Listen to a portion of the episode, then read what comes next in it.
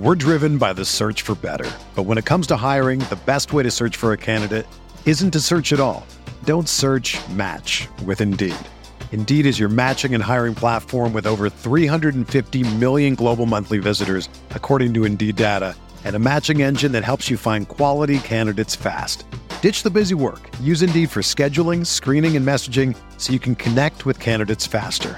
Leveraging over 140 million qualifications and preferences every day, Indeed's matching engine is constantly learning from your preferences, so the more you use Indeed, the better it gets. Join more than 3.5 million businesses worldwide that use Indeed to hire great talent fast. And listeners of this show will get a $75 sponsored job credit to get your jobs more visibility at Indeed.com slash BlueWire. Just go to Indeed.com slash BlueWire right now and support our show by saying that you heard about Indeed on this podcast. That's Indeed.com slash BlueWire. Terms and conditions apply. Need to hire? You need Indeed.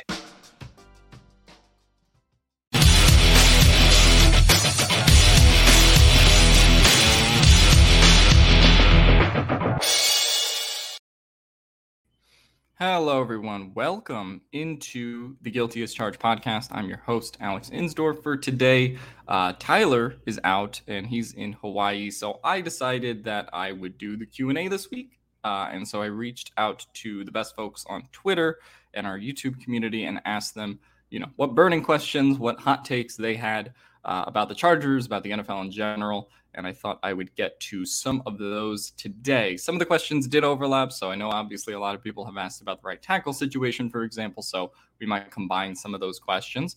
Uh, but I thought, nevertheless, let's try to get to as many of these as we can. Uh, and I thought that this would be a good time to do it since there's not a lot to talk about in the NFL in June. So you guys have to create the content for us a little bit. Uh, but let's get into it. I will go to the questions from twitter.com first. Uh, and so we got a lot of good questions over there. And then we'll go maybe a little bit rapid fire through the YouTube community tab as well. Uh, but let's start with this question from Bollywood Herbert on Twitter. What is the plan for Joe Reed? He was injured last season, and as a fourth round pick, he's probably going to make the 53. Will he strictly be special teams, or can he get into the wide receiver rotation?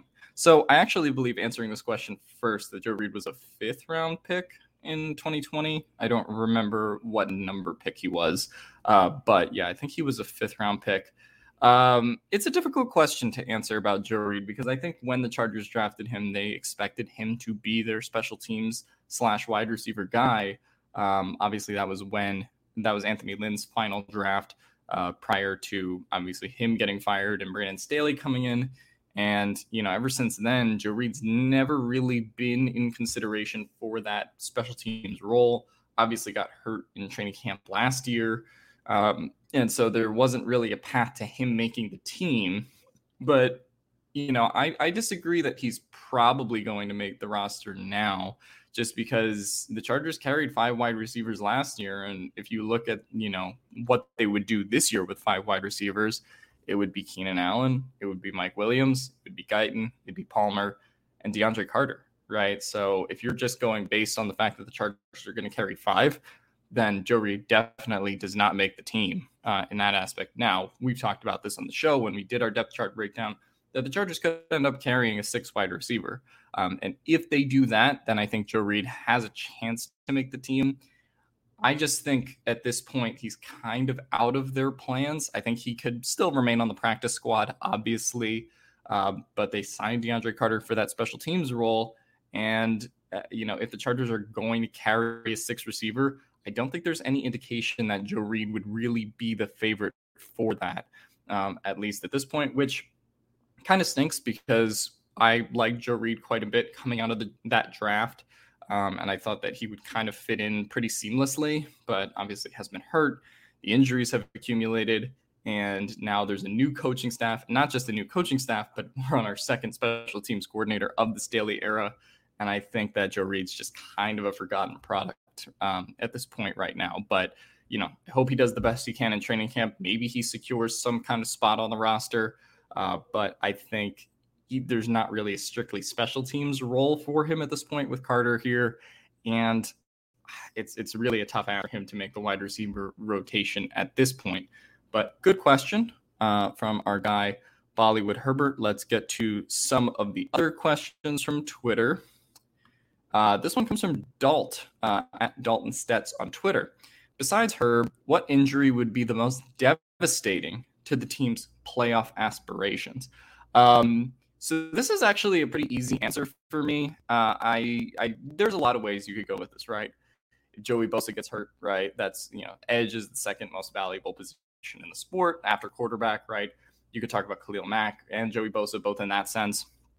You could go to left tackle and talk about Rashawn Slater, right? The Chargers already have this problem at right tackle. So if their left tackle goes down, then, you know, the, the playoffs nature of this season could immediately uh, get off to a really bad start uh, if that were to happen, right? But for me, I have to go Derwin James. Um, I think we, what you've seen in the last few years with Derwin James playing versus Derwin James not playing has been pretty huge. It's been a pretty huge difference on defense.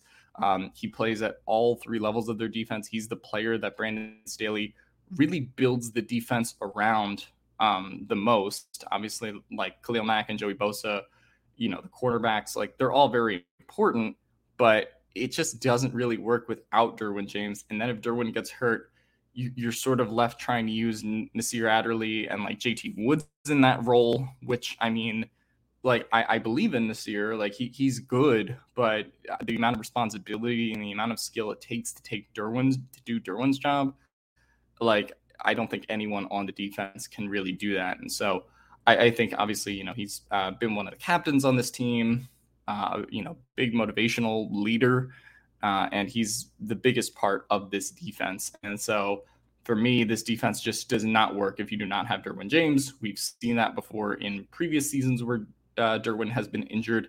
So uh, I, I got to say that that kind of by default is the most devastating one. We even saw this to a degree last year where Derwin missed the Texans game with the hamstring injury. Obviously, the Chargers had a lot of other problems in the Texans game with the COVID cases, the defensive line just getting ran on by Rex Burkhead. But you also saw the difference of, you know, when Derwin is there for this team versus when he's not.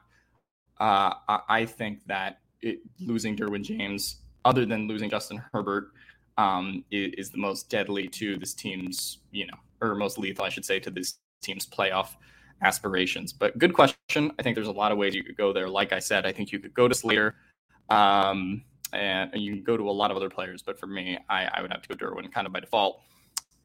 Um, all right, we got a lot of right tackle questions, so let's talk about right tackle.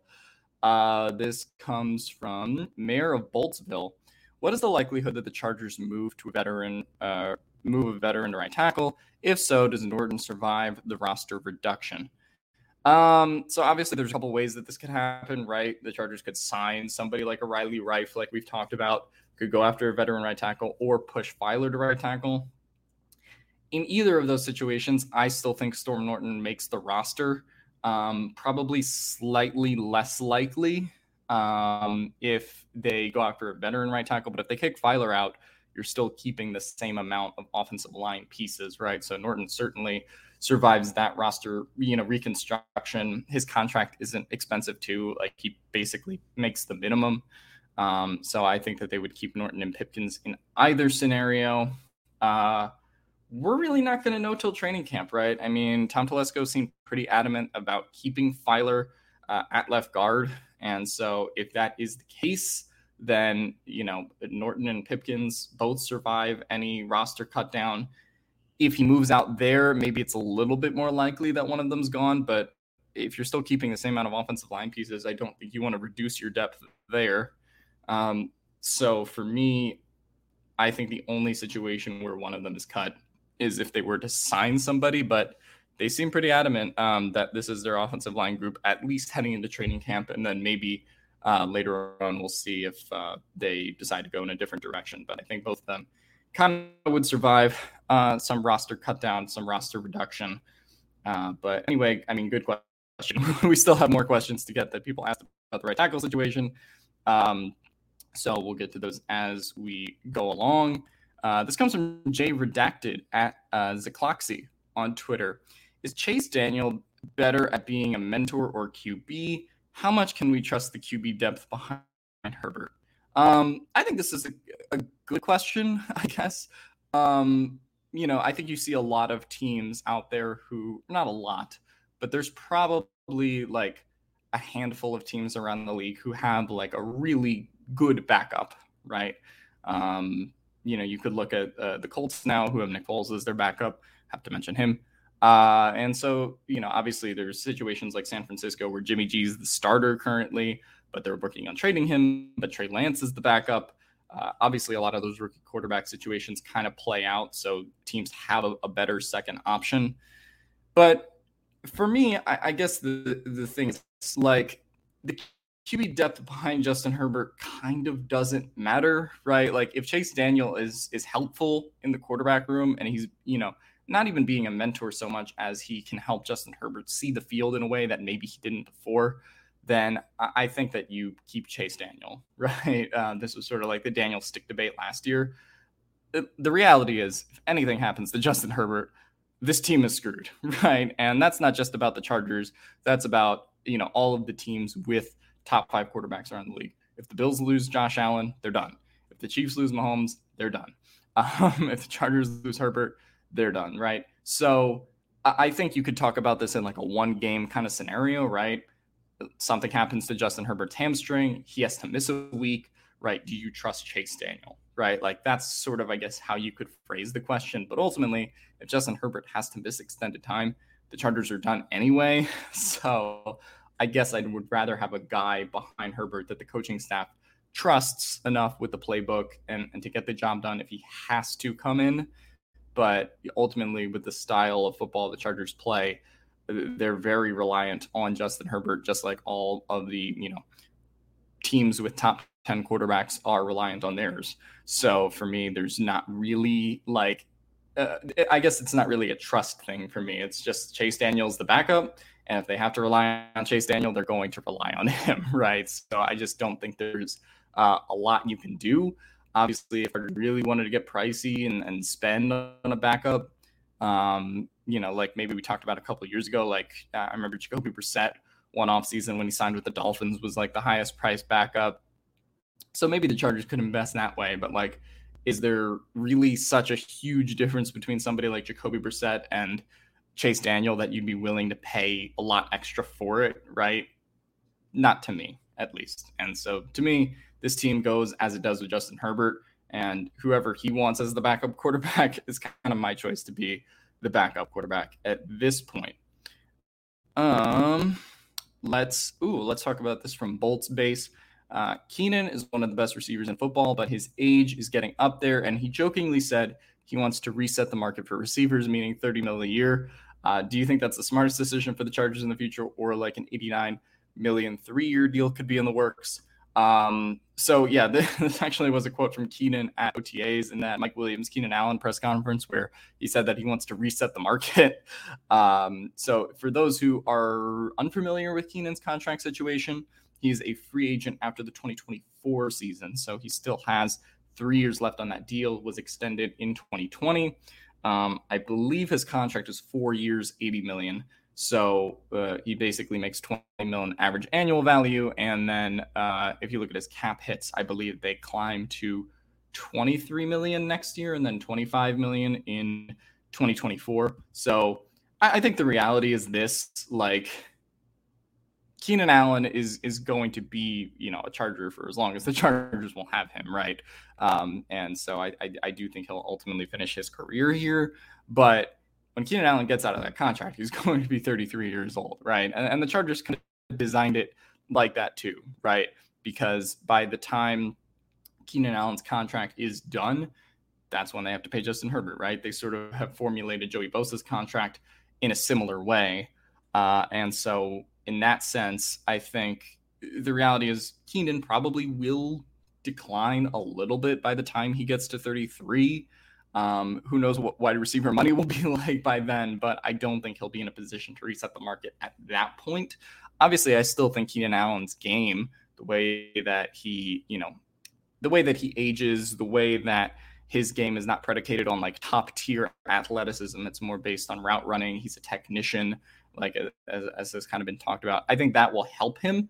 But you know, I don't think anyone thinks that Keenan Allen's going to reset the market, uh, and I think Keenan Allen was clearly joking when he made that comment. But if we're talking about what the Chargers can kind of do with Keenan Allen going forward, I do think you can probably in 2023 or 2024 look forward to a restructure of Keenan Allen's deal because if you do go to Spotrac uh, as it stands right now, it's a $23 million cap hit in 2023, a $25 million cap hit in 2024. So I think if the Chargers want to restructure, mitigate those cap hits, free up some cap room, I think that's probably, you know, it, talking about the immediate future, what you're looking for in in Keenan Allen's contract. And you know, I think based on how they're going to be freeing up cap space, they restructured Khalil Mack this offseason. Um, that's probably what they're going to do because right now they're currently, you know, kind of in in the crapper when it comes to cap space next year because they have obviously spent a lot this year. But there's ways like restructuring Keenan and Bosa that they can free up some space. Um, another right another right tackle question from Edward Moretti. Um, any chain is only as good as its weakest link. Right tackle is ours. Thoughts? Um, so I, I sort of agree with this concern, right? Like, but at the same time, I think that Justin Herbert, even with poor right tackle play, has shown you know the ability to keep the Chargers in games. Now, eh, are there you know disasters that can come? Like you know, like we mentioned earlier, the potential of Slater getting injured, the potential of like having to throw that Senio Kelemete like option into the game like had to last year against Denver. Yeah, injuries and all that stuff can strike at any time. Um, but at the same time, I think if right tackle is your weakness, I think you feel at least a little bit more comfortable with that than you do about, say, left tackle, right? And the fact that they still have Slater, Feiler, Linsley, um, and now Zion Johnson, the fact that you're going to have four, you know, really high quality starters at on your offensive line, regardless of what the configuration is, I think that has to make you feel much better than when the offensive line was, uh, you know, uh, Sam Tevi and Dan Feeney and all of those guys who, you know, just very clearly did not have much business starting uh, in the league. So I think that we look at it now and we go, okay, the right tackle is the spot that needs to be upgraded if this team is to contend. But I think if you are kind of looking at this from a retrospective angle and being like what our offensive line was before versus what it is now, we're not starting Trent Scott out there, right? We're not throwing a, a, Trent Scott, Sam Tevi sandwich offensive line out there. And so I think that is something to be thankful for uh, on some level. And the fact that you do have three high quality, you know, Pro Bowl, All Pro kind of players in Slater, Linsley, and Feiler, and you have someone like Zion Johnson who is up and coming as well. Like to me, if you have at least four out of the five offensive line spots filled and you feel confident about them, um, I think that you do have more margin for error at right tackle than they did in previous seasons prior to Slater and Linsley and all those guys. So that is kind of how I feel about it. Uh, but obviously right tackle will be the the main topic of training camp. Speaking of training camp, this comes from at undrafted analyst on Twitter, Stephen Gillard. Uh, what player matchup are you most looking forward to seeing live at training camp? Uh, for for me, uh, I think that I look at J.C. Jackson versus the wide receivers. Uh, we sort of saw a little bit of that in some of the mic'd up this week. Uh, then we saw Asante Samuel Jr. Uh, versus Keenan Allen and Mike Williams as well. But I think seeing those guys, you know, as well as Derwin going against those guys in training camp as well, I always like seeing those battles. I think those are kind of the most exciting parts of like a training camp kind of situation. Um, you know, we've seen players kind of pop off and, and secure a roster spot before in that way, but you know, it's kind of an iron sharpens iron thing, right? Like I'm talking about with Khalil Mack and Rashawn Slater right here. So I think the fact that, you know, uh, you could see like a, a Keenan Allen go against a JC Jackson or Mike Williams go against a JC Jackson on any individual training camp play. Um, I think that's going to be something very exciting and is very iron sharpens iron, like I said. Uh, okay. At Fire Telesco on Twitter says, I'm a very anti Telesco person. Buddy, I couldn't tell. um, if this season ends up like 2019, will Staley and Telesco both be gone? Telesco should have left with Lynn. So, in response to this question, um, I will actually say that I mean, me and Steven and Tyler at the time, I think were both, all three of us were of the mindset that Telesco should have been gone with Lynn, right? You just kind of clean house as opposed to like keeping your GM and then keeping your coach and, and then or keeping your GM and then getting another coach, right? There's not a lot of GMs around the league who get to hire a third coach um, in the way that Telesco has been able to with Mike McCoy, now Anthony, Lynn, then Anthony Lynn, then Staley. Uh, but I mean, uh, the the big thing there is he drafted Justin Herbert, right? And people can talk about that being lucky because the Dolphins took Tua, and you know Telesco would have just taken whoever was left between Tua and Herbert. But at the end of the day, he made that decision. Has this franchise going in a different direction because of that decision? And the NFL is a business is, is a results based business, right? And I think he'll get a lot of flack, obviously, for the team not making the playoffs last year. But there are, you know, 30 there are 25 to 30 teams that would kill to have Justin Herbert as their quarterback, right? Um, if they don't have Aaron Rodgers and Josh Allen and Patrick Mahomes, they would probably want Justin Herbert. So, in that sense, uh, I think that that bought Telesco more years and bought Telesco more time. Now, if they end up struggling out of the gate, if they end up saying having like another eight, nine, nine, and eight season that's disappointing, I think you kind of can get into Telesco territory of like him losing his job or, or something like that.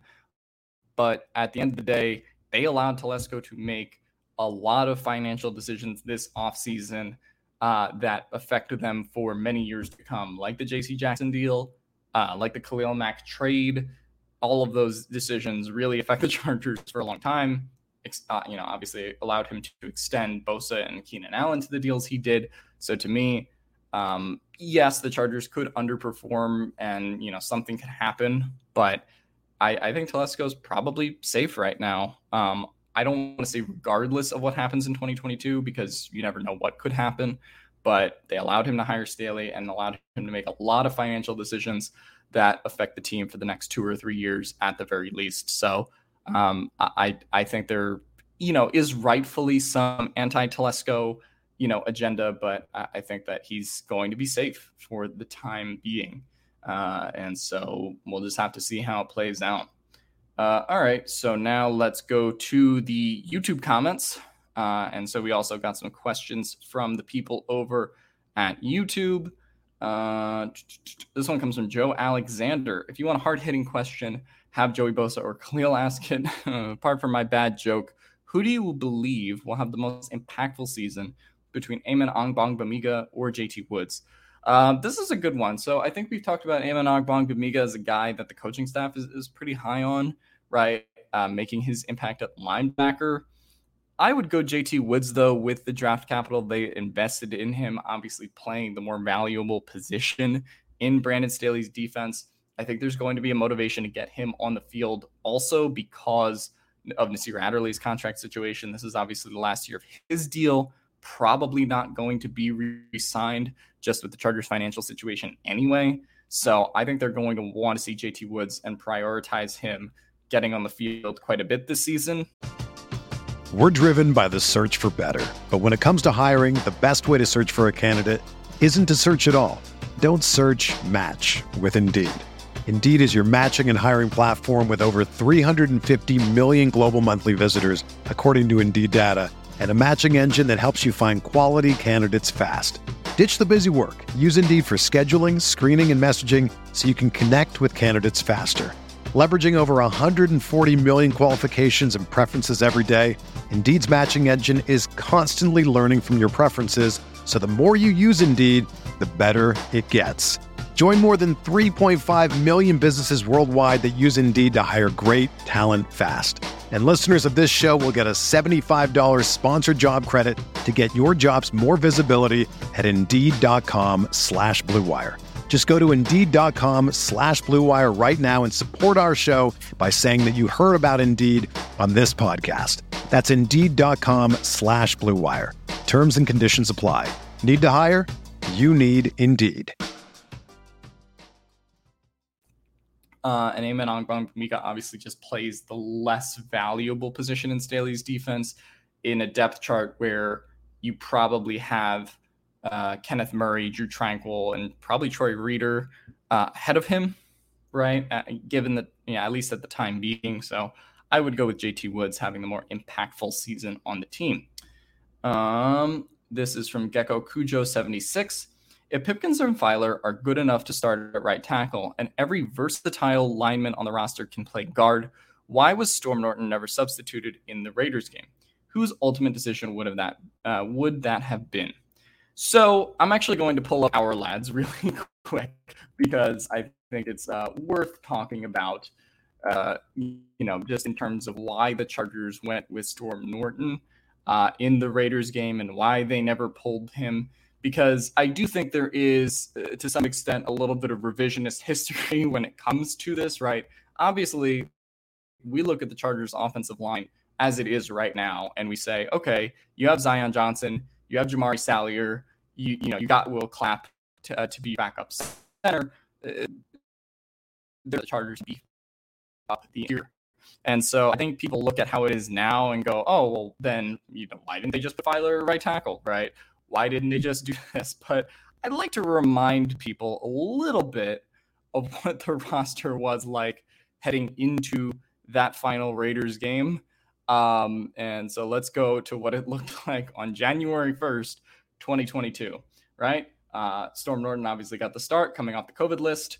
Uh, you had Michael Schofield, you had Corey Linsley, you had Matt Feiler, and you had Rashawn Slater, uh, obviously, as well. Um, you know, uh, Michael Schofield, obviously, uh, because uh, Oday Aboushi got hurt earlier in the year. Storm Norton starting because Brian Bulaga was hurt. But tell me what the move is, I guess, if you wanted to put Feiler at right tackle, if you wanted to move someone around on the interior, right?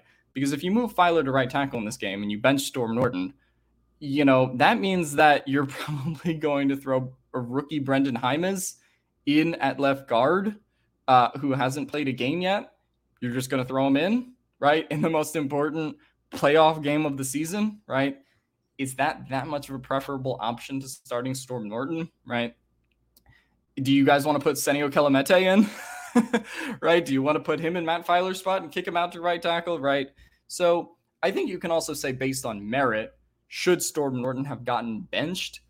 Maybe, right? Maybe Storm Norton should have gotten benched and you throw Trey Pipkins into the game based on how he played against Kansas City right? Like maybe you, you look at the situation like that, but it, NFL teams tend to not bench, uh, you know, offensive line players mid game, right? Like we've seen the occasional, like, okay, they took Michael Davis out of the game because he blew an assignment or something like that. But it, they just don't do that with offensive linemen. And I think that going to the game, if you're changing your five uh, that you throw out there, you really only want it to be because of injury. So, I also say this about Storm Norton. If you go back and look at the numbers, right, on PFF um, and what he was doing the last three or four weeks prior to, you know, having to start that Raiders game, he was actually pretty decent, right? I think in those four games prior to the Raiders game, he averaged two pressures a game uh, for, you know, like a something like a total of eight pressures in that time span. Uh, and obviously, I think had like two sacks given up in the four games prior to the Raiders game, so averaged half a sack per game. So while we go, okay, Maxx Crosby just absolutely ate his lunch, and the Raiders gave him a lot of trouble. I think it's worth pointing out that Storm Norton had actually kind of stabilized prior to that game, which gave the coaching staff some optimism that it would not be as bad as 11 pressures and two sacks given up uh, in that Raiders game. So I do think there is a little bit of revisionist history going back to that. And I just think, in general, once you throw your five out there into the game, NFL teams just don't like benching guys. And so, in that sense, uh, or benching guys that play along the offensive line, I think you leave your five out there. And so maybe there's revisionist history about that situation, but it, to me, it was never that bad um, of, a, of a decision to throw Storm Norton out there and not pull him. Um, but you know, that's obviously up for debate. Um, okay. Keith asks, just watched the Sebastian Joseph-Day mic'd up. It's crazy how unengaged Tillery is. He just stands off to the side and is like a shadow to the D line group. Do you think that's a sign of his effort and passion? Uh, my lawyers have advised me not to comment on this question. But um, I actually didn't watch the Sebastian Joseph-Day mic'd up. Uh, I did want, I took a look at the Asante Samuel Jr. one, um, but obviously SJD has a lot of energy, uh, and it's just you know he plays like his hair is on fire. You know every every rep he's just that kind of guy. Um, and this is I think the first week uh, of OTAs that Tillery showed up, did not show up the week before. Um, and so, you know, obviously this is after the Chargers declined his fifth year option. Tillery's never been that emotive of a guy on the field, right? And I don't think that's necessarily a sign of passion, right, or or effort. Um, I, I just think this is the position he's in with the team at this point. Obviously, he knows he's not going to be there too much longer after they turn down his fifth year option. Uh, even though I think he knows he's in a contract year and, and has to kind of produce to get a contract with another team, I just think there's a natural inclination to not be super passionate about, you know, like a team that just kind of threw you out the door long term. Not saying it was right, not saying it was wrong.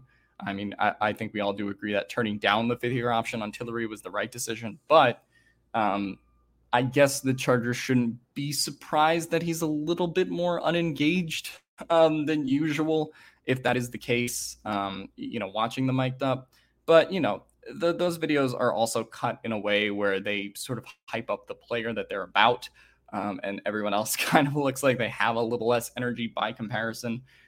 Tillery, I think, is still going to be fine in what he does by the time the season comes around. He'll be that, you know, uh, situational pass rusher, right? Like that's what his role is at this point. You're you're not reinventing the wheel with him, um, but I, I, do agree that you would like to see a little bit more fire um, in, Tillery's game than than what he's shown at this point. Um, the next question comes from Zeus Era. We own the sky. Herbert quite possibly has the best tools of any quarterback. My question for you guys is regarding the drops. Do you think Herbert needs to take some stank off of his throws, or because the window and timing needs to be so precise and is uh, needs to be so precise it's needed and it's the wide receiver's responsibility to make those catches if the throw is accurate. So this was a question I think even going back to like Herbert's rookie year, right? There were some of those balls where Herbert had to throw it like five yards to Keenan Allen or something, and then he would just like dart it in there, and it would just be too too difficult for Keenan Allen to catch. The team obviously had a much more significant drop problem in 2021. Um, but I, I tend to agree with what Eh, players like Keenan Allen have said and echoed, which is, you look, if the ball's too hard to catch, you got to get on the jugs machine, right? Justin Herbert, you know, has been putting it right in the hands. It's one thing if, you know, he makes you eh, quarterbacks that like make their wide receivers do a body catch or something like that, or they put it in the in the breadbasket instead of in the hands. But regardless of how hard Justin Herbert throws it, I, I, think you just have to catch it. um, and I think that's been the attitude of the wide receiver room. I think that's what they want to correct this year. So I, we do get this question, you know, somewhat often regarding Herbert and how hard he throws the ball. But at the end of the day, Patrick Mahomes throws the ball very hard too. So does Josh Allen. So does Aaron Rodgers, right? And all those guys, you know, did not, all those teams did not have the chronic drop problems that the Chargers had last year. And I, I don't think that's a thing you expect to carry over from year to year as well, right? Drops are tend to not be a statistic that carries over from year to year. Um, so in that sense, I, I, I, don't think it's as big of a deal as people maybe want to make it out to be. Um, this comes from Rusty Ladriza. Uh, what are some defensive lineups you foresee in the different down and distance situations? Is there a possibility of all four cornerbacks being on the field at the same time, or if Adderley and Woods are too high and Derwin near the line, uh, who else is on the field? Uh, and is it possible for both fullbacks to make the roster if seventh round rookie takes Anderson's spot instead of a fourth tight end? Um, all right, let's talk about Horvath and Nabers first, I guess. I don't think it's possible for both fullbacks to make the roster, right? I guess in this question, you're saying you treat Horvath as like a fourth tight end instead of a fullback. Um, but I think they view him as a fullback at this point. I don't think there's a lot of evidence that like they would carry for this year, um, unless they really like something from Hunter Kampmoyer. But to me, it's it's going to be Horvath versus Nabers for that spot. And at the end of the day, Nabers was a, guy that was selected over Bobby Holly by the previous coaching administration. Not a lot of ties to the current one, um, aside from being Justin Herbert's best, you know, brisket friend. Uh, I think that they would lean Horvath there. And to me, the, the utility of just keeping two fullbacks on the roster like doesn't make a lot of sense. Um, even though Horvath can do more things than just be a fullback, and Nabers, to his credit, can be versatile at times as well. I just don't think they would view having you know uh, five fullback tight ends combined again as being a, a big thing. And there were t- situations last year where even though they only had one tight end, Gabe Nabers ended up being a healthy scratch for some games. Um, in the same way that if they keep a fullback again this year, maybe he would be a healthy scratch. Whoever they keep would be a healthy scratch again. So I think the fullback thing is very situationally dependent, game dependent. And to me, I don't think that's something that you burn two roster spots on, at least at the current uh, current point. Uh, as far as the first part of the question, right, is there a possibility of all four cornerbacks being on the field at the same time, or if Adderley and Woods are in too high and Derwin near the line, who else is on the field? Um, I I think it's difficult to put all four cornerbacks on the field at the same time. Um, maybe in like some situations where like it's just such an obvious passing down. Um, so like they they could do that. I just wonder, right? This kind of depends on like who you're playing outside but they're all going to move around. I think maybe there will be some plays where you see all four cornerbacks on the field. I think it's more likely that you'll see three three cornerbacks and like two or three safeties every play. Obviously, you have your linebackers on the field too. Um, but you know, Staley likes mixing it up. Staley likes versatility, uh, and so I, I, don't I don't think it's impossible that you would see uh, J.C. Jackson, Michael Davis, Asante Samuel Jr., Callahan like line up on the field at the same time. But uh, I, I don't think it's overly likely, in my opinion, that you see that very often. Um, this comes from Austin Savage. Are the Raiders the hottest offense in the division? Only lacking a little at quarterback and O line. Um, so okay, I know there's going to be a lot of people who laugh at this question and just go, "Of course, it's not the Raiders." I will say, in defense of the Raiders, right? Like they did just go get the best wide receiver in football, in my opinion, when it comes to Davante Adams, right? Um, they have, you know, they took two running backs in the draft um, that, you know, should help their offense a little bit. Still have Josh Jacobs um, in his last season. Hunter Renfrow, obviously killed the Chargers at times last season. So you look at their offense and it's like there's stuff there. Hottest offense in the division to me is, is a little bit of a stretch, though. I still think, based on, I, I, think it's heavily based on quarterback play. I would go with Justin Herbert and the Chargers offense over the Raiders. I'd also go with Patrick Mahomes and the Chiefs offense, even with the question about what they're going to do about Tyreek Hill. I, I still am not taking them off that pedestal yet. Um, but the Raiders are a team that, with how they've upgraded their offense, um, has a chance to, I think, do some special things this year. Uh, I, I just worry a little bit about their offensive line situation. And I worry a little bit about their defense hurting their offense too, right? Because while they've upgraded their offense a significant degree with Davante Adams, for example, they really have left their defense kind of barren, um, aside from drafting like some okay trench pieces like uh, Matthew Butler, right, this offseason. But aside from that, uh, I, I just I don't see enough in the secondary right now in the linebacker room to really make this work for the Raiders defense. And the longer the defense has to stay out there and get killed, the more pressure that puts on the offense. Right. So I, I, I kind of pour a little bit of cold water on them being the hottest offense in the division right now. Although like they have potential and it could play out that way, you know, potentially. Um, this comes from Chorizo con Huevos.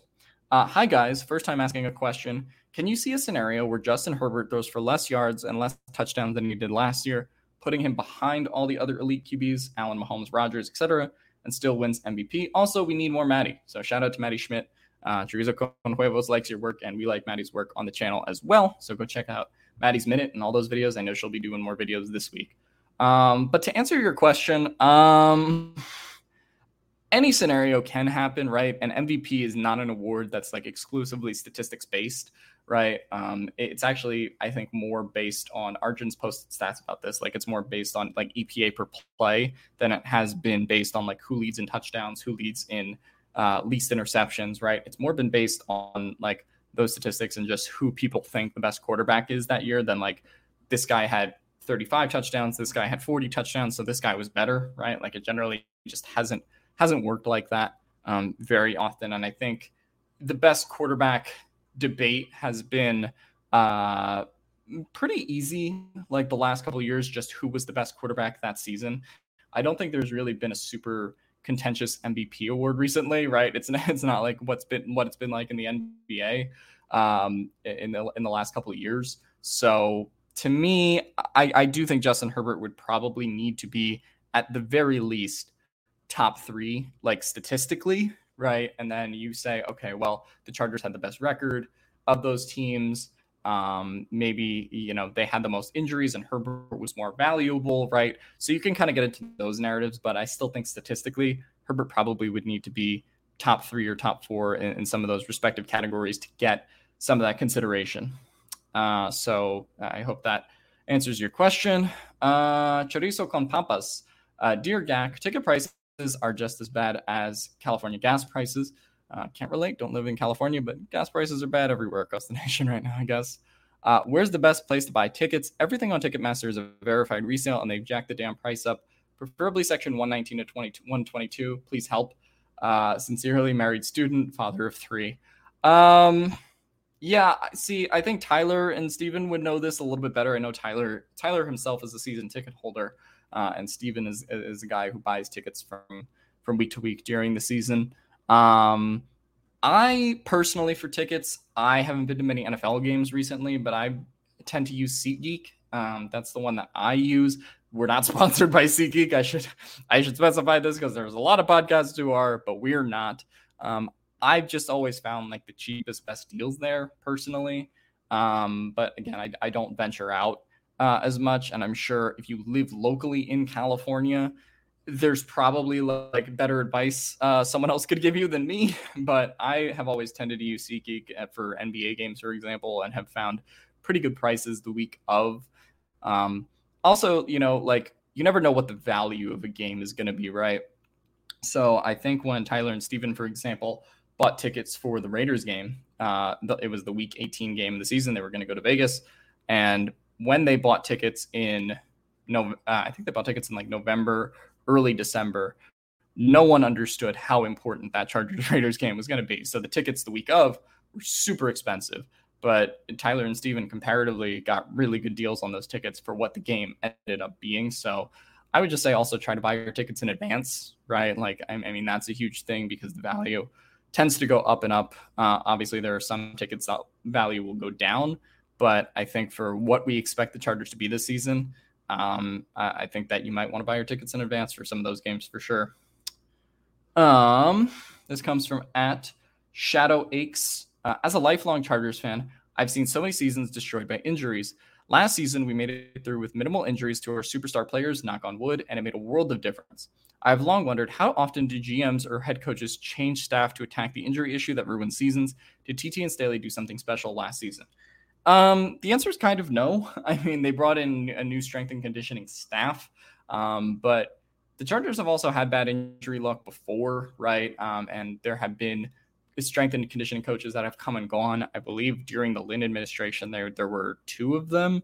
Um, and so, you know, I, I do think Telesco and Staley, Staley specifically, has put a lot into player development, into player conditioning, right? The specific way that they practice, you know the specific way that they do their things but a lot of injuries are just kind of luck based right? Uh, i think that the chargers have kind of worked on that for a while. So for me I, I don't think that there's a lot that like you know the chargers can control right? Like for example an acl injury is a freak non-contact thing. Even though the chargers did everything right last season and even though their player conditioning was better by comparison to what it had been previous years someone like Aboushi, you know, still tore his ACL on the freak play, right?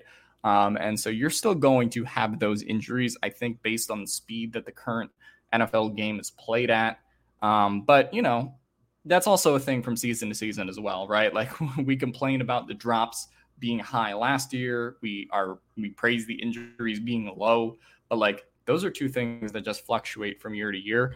Um, I think that Staley has put a lot on you know uh, sports science and analytics in terms of like how they handle injuries, but at the same time, there's going to be some injuries that are just freak accidents, um, and so you know don't don't be surprised that that number goes up in 2022. I guess I should say, um, but also don't be surprised if it stays the same or falls somewhere in between you know 20 what 2021 was and what 2022 will be right?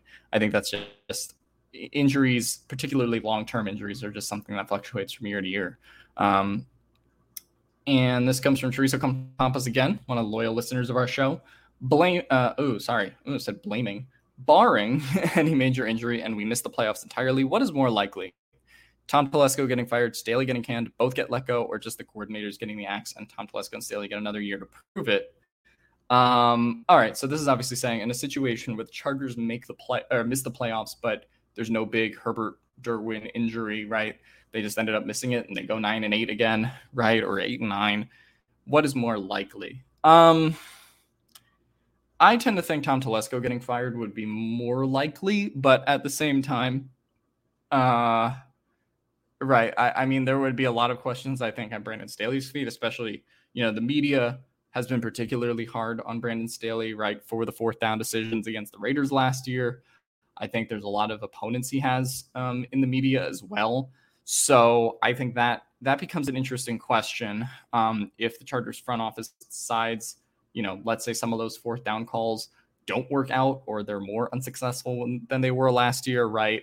And the Chargers lose like an extra two, three games because of it, then like that creates a scenario where I could see a an ownership group that is not as like football based as like maybe like Stephen Stephen Jones and Jerry and the Cowboys are like for example Telesco uh, I should say Spanos has been a lot more hands off right I, think media perception can certainly get Staley in a little bit of trouble um, but honestly I think both are both Telesco and Staley are safe, barring like a complete disaster, right? And they go like five and twelve or four and thirteen or something like that could happen, but I don't think it's super likely. I mean, they have a pretty high floor with Justin Herbert as their quarterback. I think you probably look at the coordinators, um, just based on the fact that they've allowed Telesco to spend as much money as he has this offseason for the long term. And, uh, you know, Staley just got here, right? So are they going to can Brandon Staley this early on in the process? I tend to not think that that's the case. So I, I think both would get another year to prove it with some moves potentially at coordinator if the offense struggles or you know but but even if you get to the defense struggling that sort of thing like brandon staley really is the defensive coordinator right even you know we talk about Renaldo Hill and, and what he does for the team um, I, I just you know at this point staley is the defensive coordinator so any defensive struggles are kind of attributed to him and the injuries on that unit as opposed to a coordinator. So if the offense struggles, I think you could see it being potentially Joe Lombardi. Um, but I think it's way too early, obviously, to say at this point. From uh, Rainier Codes, can we get a record prediction? Uh, I've been on the record saying mine is 11 and 6. I think Steven and Tyler have both said 12 and 5. Um, I just look at that schedule and I think there's going to be series that they split. I think they win one of the Chiefs games. I think they probably win one of the Raiders games. I think they honestly end up splitting like all three divisional series. I say that every year, but I mean, the, the AFC West is really competitive. I could see them sweeping the Raiders. I could see them sweeping the Broncos, but it's just it's a lot of it's a lot of pressure to like put that into a record prediction, especially with how the team has struggled at like mile high, for example, in recent years. So I kind of need to, you know, Patrick Mahomes uh, believe it when I see it, right? Um, but I go 11 and 6. I think it's pretty optimistic because I still do have them making the playoffs, but I get people who are at 12 and 5. I get people who are at 13 and 4. Um, but we'll see. Um, the only thing that this uh, that is really missing in this offense is a true YAC player. Uh, could it be Austin that could be that player for us this year? I guess are referring to Austin Ekeler there. Um, I don't think the Chargers necessarily miss don't have YAC players. I mean, I think you look at Austin Ekeler as a guy who who picks up a lot of yards after contact. Um, you know, they, they do have Isaiah Spiller now. So, like, if he breaks out now, you can sort of have that uh, as, a, as your running back two situation, right? Um, I, I do think yards after contact and how he's able to kind of like lower shoulder, like, that's something you look at. Um, I, I, guess we're also talking about yards after. Are we talking about yards after catch or contact? Um, I guess we could technically be talking about both there. If you look at yards after catch players, um, Gerald Everett is really good in that statistic compared to someone like Jared Cook last year. Um, I, I, guess where this like kind of really comes into play is, J- you know, Jalen Guyton, Mike Williams, and Keenan Allen are not like yak players, right? Mike Williams sometimes like breaks away for like a long touchdown if he like catches a ball over somebody, right? Um, or you know, but, but Keenan Allen isn't going to like sprint to the end zone after catching a ball, right? Jalen Guyton is kind of like a deep threat who, you know, maybe he catches a 50 yard ball in the end zone, but it doesn't result in a lot of YAC, um, obviously. So um, I think that you could look at the Chargers having more YAC players. I wouldn't be surprised if like DeAndre Carter is kind of in that conversation as well, just to like mix it up um, and have like a few a few more YAC threats as opposed to just like the positional catchers. Um, but we'll see how it goes. I think they still have enough firepower and offense, even if you look at their top two wide receiver options and say that they aren't YAC players, but Mike Williams and Keenan Allen obviously bring a lot else to the table. And I think we'll end it on this one. Uh, this comes from James Jepson. If we have the ability to come out on top in the AFC West, what's the path to eating ugh, to eating beating each of our division rivals? What weaknesses do we exploit in each opponent? Um, I think this is a good question. And we sort of talked about this, I think, on the last podcast episode with me, Kyle, and Steven. And one of the things we said is like the Chiefs obviously have lost Tyreek Hill, right? They they have recouped like some value in getting like Marquez Valdes-Scantling, uh, and and they got Juju Smith Schuster, but like that's a huge cog in their offense that's gone. And I, I, think if you're talking about like just changes for teams, you also have to look at the Raiders and Broncos, right? Uh, Raiders and Broncos both have new coaching staffs. Both are going to have new offensive systems, right? Like the Raiders should still have a decently high offensive floor. Um, I think the Broncos obviously look, you're operating from Drew Lock to Russell Wilson, right? So that's like a positive for them. But I think if you're talking about like how new uh, uh, the continuity for all of these teams, I think that's something that the Chargers can exploit, particularly early in the year with three three of their you know six divisional games coming in those first six weeks, you know, opening the season with the Raiders, then the Chiefs, and the Broncos um, on Monday Night Football a little bit later. So, um, you know, I think if you're talking about like more specific team weaknesses other than just continuity, uh, I think you want to kind of, you know, exploit the Tyreek Hill thing for the Chiefs, you know, particularly that you're playing them earlier in the season. A lack of a cohesive offensive identity, maybe at that point. I think if you have your, you know, uh, obviously the upgraded secondary, that they have with JC Jackson being in the fold now, and now you have the ability to put more pressure on Mahomes from a pass rushing standpoint. That's something where I think maybe they can get the Chiefs uh, in that early game on Thursday night football before they have a real cohesive identity. Uh, the Raiders' weakness, their defense. I mean, like obviously, you know, they have Chandler Chandler Jones and Maxx Crosby, um, but aside from that, they really didn't upgrade their linebacker group. They didn't upgrade their secondary. Justin Herbert has to absolutely shred um, that defense if he want you know if the Chargers are going to beat the Raiders. He probably some shootout kind of games in that aspect as well. And of course, Maxx Crosby versus Storm Norton or versus Trey Pipkins or versus anyone like should scare the Chargers. But I think you look at what the Raiders have in the secondary back there. They didn't really help themselves in the draft. They didn't really help themselves in free agency in that regard. Their defense is still pretty shoddy at this point compared to what the Chargers are going to be this year.